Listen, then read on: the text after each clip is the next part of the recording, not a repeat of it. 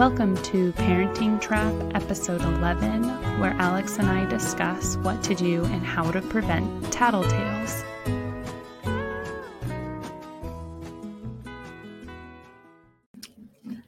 Hi, Barbara. Hey, Alex. So last episode we talked about lying and sneaky behavior. Yes. And so this episode, I thought it would be a cool follow-up to talk about tattling. So when kids tell on another kid, mm-hmm. right? Yep.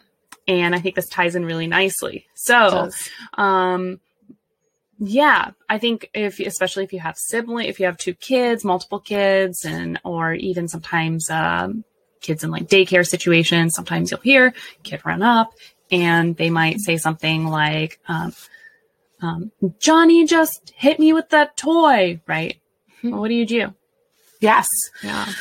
Right. Well, sorry, that's a lot right there. I would, in that situation, help the kid that came up running to me, and I would say, "Oh, how are you feeling? Are you okay?" Of course. And then I might say, "Do you want to go talk to Johnny?" And I'd go over and maybe try and facilitate a conversation. The concept of tattling is just so weird. Yeah, it is. I think sometimes the reason it even has power is because adults might actually act on it in some sort of punishing way. So mm-hmm. Usually the tattler is trying to out the behavior of another child. Yeah. And they actually have some expectation that you'll do something about it. Yes. And right. So if you get out of that cycle, because also kids notoriously, as we talked about in this last episode, you know, sometimes their reality can be different. And each kid in that scenario may have a different interpretation of events. So, you know, how do you even know which one to believe? Well, if you go into it not really thinking that either one might be lying or telling the truth, mm-hmm. you can go into it trying to get to the bottom of it and help problem solve with the two. Right. And not take sides. That would be right. Don't take sides. Yeah. I mean, I just would not call it tattling because again, that's a negative connotation for what's happening. The child's telling you something.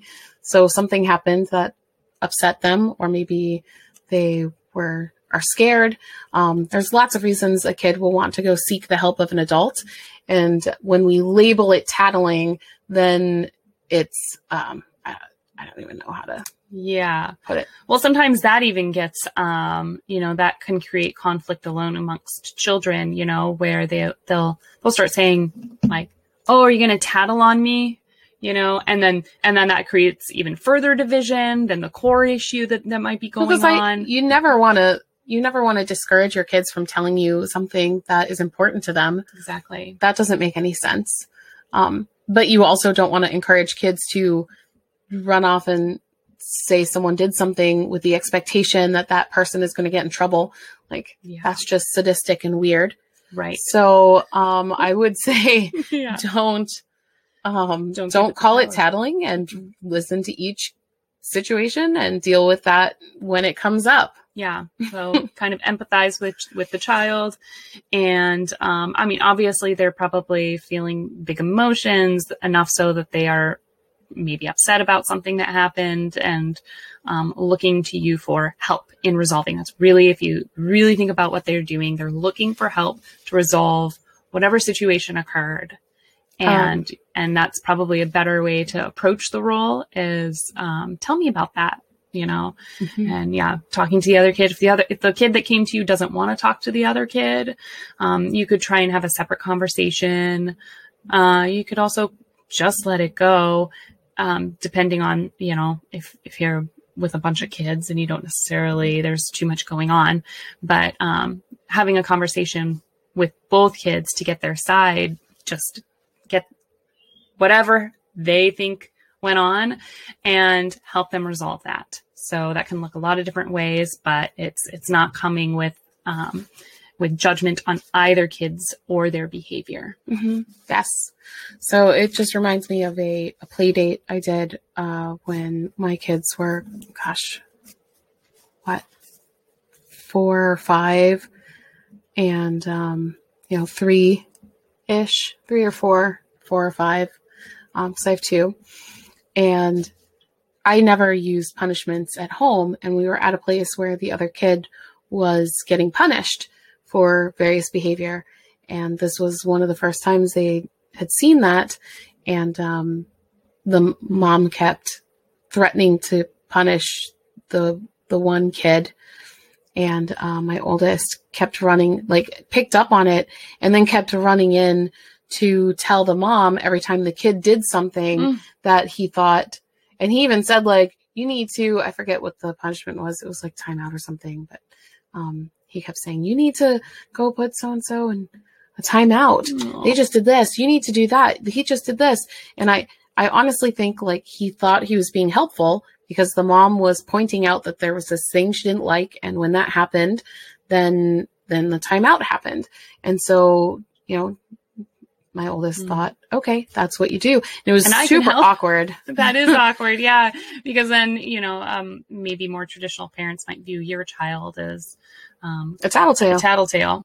It is a complicated issue. If it's something, if you've, kids are used to being punished a lot, then you're going to see this behavior more. But once you start taking punishments out of the mix, you won't see tattling anymore because there is no recourse. Instead, kids won't come to you saying so-and-so did X.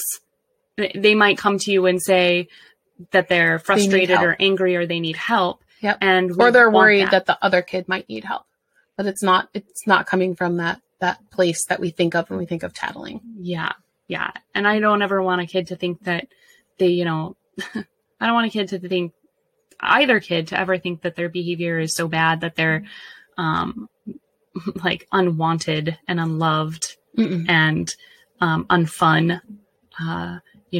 We all have difficult times and we make mistakes and, all of us should be more forgiving to one another when we do make mistakes with each other. Right. So I don't want my kids to think that there's any thought that they have in their head that I don't want to hear. Yeah. Yeah. If they want to share something with me, then I want them to share it with me. Yeah, absolutely. Your story reminds me of, when I had thought of this as a topic a while ago and then kind of forgot about it. But, when we were at the park recently, someone came up to me and actually tattled on one of the kids that I had brought to the park. And I forget what it was, but it was so, which doesn't make the story very fun, but it was so funny because I just went, oh, huh, that's interesting. Because it was a kid I didn't know at all. It was just a random kid at the park.